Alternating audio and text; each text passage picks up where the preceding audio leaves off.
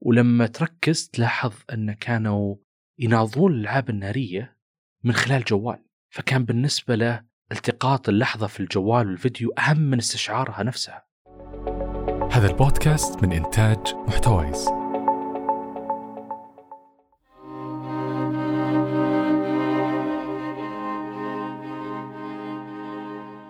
في 2017 تقريبا في نهاية ديسمبر كان في برنامج هدفه أنه يجمع الناس من مختلف الثقافات سوا من كل دولة شخص. وأكثر من زميل لي قد قال لي عنه وخبرني إني أروح له فرحت وفتحت الموقع جلست أتصفحه وجدت أنه هو برنامج موجود في عمان. فكرته أنه من كل قارة يجي أكثر من شخص مثلا من أوروبا يجي شخص من إيطاليا من آه، شمال أمريكا يجي شخص من أمريكا من جنوب أمريكا يجي شخص من الأرجنتين مثلا وغيرها. وأيضا من أفريقيا فيجي آه، يجي شخص من المغرب يجي شخص من مصر وغيرها من الدول والهدف إن كلنا نجتمع في عمان لمدة خمس أيام نتشارك الثقافات نتشارك التحديات اللي نواجهها في حياتنا اليومية وأيضا نتعرف على بعض أكثر بحكم ان عادة في حياتنا اليومية ما نتقاطع مع أشخاص مختلف الثقافات بهذا الجانب. في ذاك الوقت في ديسمبر كانت عندي إجازة طويلة فقدمت على البرنامج وجاني قبول منه. لما رحنا هناك. طبعا كل شيء مدفوع كل شيء مجهز له. وهذا البرنامج برعاية يونسكو اللي هو المنظمة العالمية. فلما رحت هناك أذكر وصلت العمان في الليل دخلت الفندق وكنت آه، حطوني في غرفة. قالوا لي هذه غرفتك. وكان معي شخصين. واحد من إيطاليا والثاني كان من مصر. فكنت جدا متعب ما قدرنا نتعرف على بعض أكثر. شوي بعدين كل واحد نام في سريره. قمنا الصباح قالوا يلا بنروح الآن عشان البرنامج البرنامج مدة خمس أيام. وين رحنا؟ رحنا في صحراء في وسط عمان. ما أعرف اسمها ما أعرف تفاصيلها. الصحراء هذه كان ودونا لزي البيت الطين مصمم إنه يكون موجود هناك لهذا البرنامج. بيت كذا ضخم. هدفه إن قبل ما تبدأ البرنامج تكون موجود هناك. إيش فكرته؟ فكرته إنك تحط كل أغراضك هناك. حطينا شنط حطينا جوالاتنا حطينا كل حاجة نحتاجها هناك. كل اللي خذيناه عبارة عن شنطة صغيرة فيها كم لبس وفيها موية وبس. جوالاتنا مفاتيحنا البوك نحط فيه فلوسنا بطاقاتنا كل شيء نحطه في ذاك البيت. وقالوا يلا. طبعا في ذاك الوقت كنا كنا 15 واحد. كنت أنا من السعودية كان واحد مصر واحد من المغرب واحد من إيطاليا واحد من أمريكا واحد كان من إسبانيا وواحد كان آه، من دول أخرى في أوروبا. لما طلعنا من البيت قالوا يلا امشوا. إيش فكرته؟ أننا نقطع الصحراء حقت عمان مشيا ونتوقف فقط مرتين. نطلع الصباح الساعة ثمانية. فطلعنا جلسنا نمشي. كل أحد شايل شنطته. حرفيا ما معانا الجوالات ما معانا أي حاجة. أول مرة نتعرف على بعض إحنا ما قد تكلمنا سابقا 15 شخص أول مرة آه نتعرف على بعض. ما كان عندنا كلنا نتحدث اللغة الإنجليزية حتى نعرف نفهم بعض أكثر. جلسنا نمشي وكل اللي معنا عبارة عن بوصلة. المسؤولين عن البرنامج هم معهم سيارة. أعطونا البوصلة وقالوا نلتقي فيكم في النقطة القادمة. هناك في الساعة كذا. فمثلا قالوا إنه والله طلعنا الساعة 8 الصباح نوصل هناك الساعة 12 الظهر عشان ناخذ البريك حقنا. طبعا نمشي. عبارة عن صحراء كاملة شمس فوقك الجو كان ذاك الوقت بارد. في ديسمبر كان الجو بارد. وكنا نمشي في هذه الصحراء بتلالها نرقى فوق وأيضا بوديانها في أسفل. ما كان حولنا أحد. ولما أقول عن صحراء لا توجد أي سيارة لا يوجد أي بيت حولنا لا يوجد حتى شجرة لا يوجد حاجة. عبارة عن صحراء قاحلة ومعانا بوصلة البوصلة يمسكها شخص واحد ويمشي وإحنا وراه والفكرة أن لما أنت ما يكون عندك حاجة ما يكون عندك جوال ما يكون عندك أي شيء شاغل بالك إيش تسوي؟ تسولف مع اللي جنبك. فأنا شخص مثلا ما قابلت شخص سابقا من إيطاليا فجلست أسولف معه جلست نسولف. تعرف على إيش عادة إحنا نسوي في حياتنا اليومية، إيش هو عادة نسوي في حياتنا اليومية، إيش التحديات اللي عنده، إيش التحديات اللي عندي، إيش الأشياء تسعدنا، إيش الأشياء تسعده، بعدين لما تحدث تمشي تلقى واحد ثاني مثلا الشخص اللي كان من آه، المغرب تحدث معه. تسمعون أكثر. والكل يسولف. حرفيا يسولف طول الوقت. لما وصلنا الساعة 12 تكون السيارة اللي من مقدمين البرنامج تنتظرنا هناك. عندهم مظلة كبيرة نجلس تحتها. مظلة من الشمس لأن طول الوقت ما كان يعني ما في أي حماية من الشمس. ففي مظلة من الشمس نرتاح. نرتاح تقريبا حول نص ساعة إلى ساعة. كل واحد ياخذ بريك إذا بيحد ياخذ قيلولة إذا واحد يشرب موية إذا واحد يبي ياكل شيء خفيف. بعدين يمشي. ونجلس نمشي لين الساعة تقريبا ثلاثة الظهر. الساعة ثلاثة نتغدى. بعدين نرجع الساعة أربعة ونص تقريبا نمشي لين المغرب. وأول ما تغرب الشمس لازم نكون وصلنا النقطة الثانية. مقدمي برنامج يكونوا ينتظرونا هناك. لما وصلنا أعطونا زي الخيمة إحنا نركبها خيمة صغيرة. وكل واحد له خيمته يجلس يركبها ومن ثم ينام هناك. وبيكم تخيلون أن لما تكون أنت في صحراء لا يوجد حولك أي حاجة حتى نور لا يوجد أي نور عبارة عن ظلام ظلام من تحت لكن حرفيا من فوق السماء تنور بسبب القمر. القمر كان مكتمل ذاك الوقت. أذكر كان بياض نور القمر يبين على أوجه اللي حولنا. كنا نشوف بعض من بياض القمر. بالاضافه لذلك نجوم السماء كنا نشوفها مع الصور اللي تشوفونها عن مجرة درب التبانة آه، أو المجرات الأخرى كيف أن شكلها جميل في السماء كنا نشوفها بعيوننا. منظر جميل. السبب لأن في الصحراء لما ما يكون في ولا نور تقدر تشوف السماء. السبب إن إحنا ما نشوف السماء بنجومها بشكل واضح في حياتنا اليومية بسبب أنوار الشارع أنوار المدن. هاي تخلينا ما نقدر نشوف السماء. فبيك تخيل كل واحد منا حط الخيمة السماء فوق جميلة. فإحنا ما راح ننام بدري ما ننام المغرب ننام ممكن الساعة 10 في الليل. فنسوي فعاليات. من أهمها وأكثرها متعة إن إحنا نشب النار ونجلس كلنا 15 شخص حولها. وبيك تخيل الأسئلة اللي تجينا فكل أحد يسأل شخص ثاني سؤال طبعا مثلا سألت شخص في أوروبا عن كيف الحياة هناك، إيش التحديات تجون، كيف موضوع النقل العام آه عندكم، كيف الجامعات، آه الصحة، يعني مثلا متعود في السعودية إن المستشفيات الحكومية مجانية، هم عندهم لا هناك، طيب إيش التحديات مع هذا الشيء؟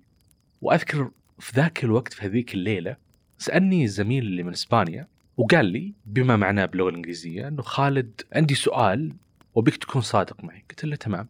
قال لي هل صدق أن في السعودية النساء لما يطلعون لحالهم عشان يروحون السوبر ماركت إذا راحوا لحالهم ينقتلون؟ فأنا من غرابة السؤال جلست أضحك أن من جدة يعتقد أن عندنا في السعودية يعني مثلا في الرياض ولا حتى جدة والدمام انه لما امرأة تروح للسوق تقضى ايا كان اتكلم عن لو بتروح لأي سوبر ماركت تقتل هو يعتقد إن هذا الشيء يصير في السعودية فجلست اشرح له إنه لا هذا الشيء ما يصير وجلست اوضح له وتكلمنا أكثر عن ثقافتنا وحياتنا اليومية وين عاده نروح له وغيرها. فهذا الشخص كمية المفاهيم الخاطئة عنده اتصحت لما تحدث شخص من الثقافة نفسها.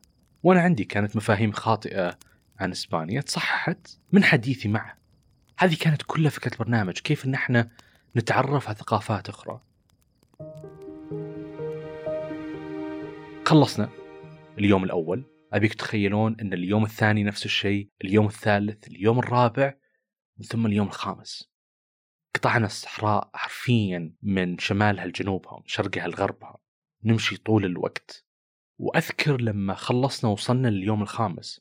طبعا ابيكم تتخيلون إنك أنت مع 15 شخص ما قد تعرف ما عرفتهم سابقا والآن أنت خمس أيام تقضي معهم تقريبا 24 ساعة طول اليوم حرفيا مع نهاية اليوم الخامس حسينا إن إحنا نعرف بعض من زمان. كل أحد منا يقول أرجوك في حال أنك أنت سافرت لدولتي خبرني عشان أنا أخذك لكل أماكن وأوريك سياحة. فأصبح لكل واحد مننا صديق في كل دولة. وهذا شيء جميل. بسبب ليش؟ لأن قضينا نسولف مع بعض قضينا نتكلم قضينا نشارك لحظاتنا مع بعض نشارك سواء لحظات فرح لحظات الحزن تحدياتنا وغيرها. لكن أهم درس طلعت فيه في اليوم الخامس كان لما وصلت للبيت اللي في عمان اللي في وسط الصحراء اللي في البداية مثل ما قلت حطينا فيه جوالاتنا وأغراضنا وكل حاجة. ابيك تخيل من خمس أيام ما لمسنا الجوال. يعني سابقا كان الجوال جزء من حياتي اليومية. مثل أي أحد يفتح الجوال الصباح العصر الليل كل وقت يستخدم ال social media أو وسائل التواصل الاجتماعي بمختلف التطبيقات فلما وصلت للبيت الأول هذاك اللي في الصحراء فتحت الشنطة. وفتحت الجوال. كان الجوال فيه بطارية. لما فتحته أذكر كنت أنا محمل ذاك الوقت 2017 كان سناب شات. وأذكر لما كنت أفتح سابقا سناب شات كل يوم. فلما جيت وفتحت الجوال وفتحت سناب شات طلع لي أول حاجة زميل كان مصور إنه هو رايح لمطعم. مصور طلعة المطعم والمكان اللي كان فيه. فأذكر في ذيك اللحظة شفت المقطع اللي كان مصوره والصور اللي سواها. أو نشرها عن عن المطعم. ثم نزلت صور شخص ثاني طالع طلعة. نزلت صور شخص ثالث يصور إنه هو مثلا في قهوة أو غيرها. وأذكر في ذاك الوقت استشعرت عدم أهمية وحتى تفاهة وسائل التواصل الاجتماعي. أن أنا لما قضيت خمس أيام أتحدث مع أشخاص بعمق نشارك لحظات. استشعرت أني لما أشوف واحد يصور إنه راح المطعم ما يهم ولا يأثر في حياتي ولا أضاف أي نقطة. إنما كنت أنا مدمن على الجوال فبالتالي هذا الشيء كان جزء أساسي. لأن في الواقع اللي تعلمته بعد خمس أيام إنه جزء غير أساسي والمفترض ما يكون جزء.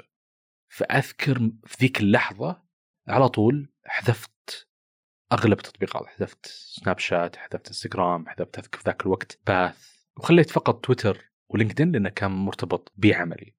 حتى في تويتر لينكدين شلت الأشخاص اللي ما أعرفهم وخليت فقط الأشخاص اللي مرتبطين سواء بالعمل أو حتى أقل من 100 شخص فقط. ومن ذاك الوقت الآن أنا في 2022 ما رجعت لا سناب شات ولا إنستغرام ولا التطبيقات اللي حذفتها. واللي تغير هو شيء جس ألاحظه لما أطلع لأي مكان، لما نطلع في فعالية لاحظت اللي حولي دائما ياخذون الجوال ويصور، يصور كل لحظة، يصور كل طبق، آه، يصور كل مكان، راح له يصور كل زيارة ويشاركها ومن ثم ينتظر تفاعل عليها. بالنسبة لي أنا خسرت هذا الاهتمام بعد الخمس أيام. بس ما أعتقد أني خسرته أعتقد أني كسبت جزء جديد في حياتي. هو عدم الاهتمام بهذا الشيء. حرفيا من بعدها صرت أزور أماكن كثيرة أسافر ولا كنت أصور ولا جزء.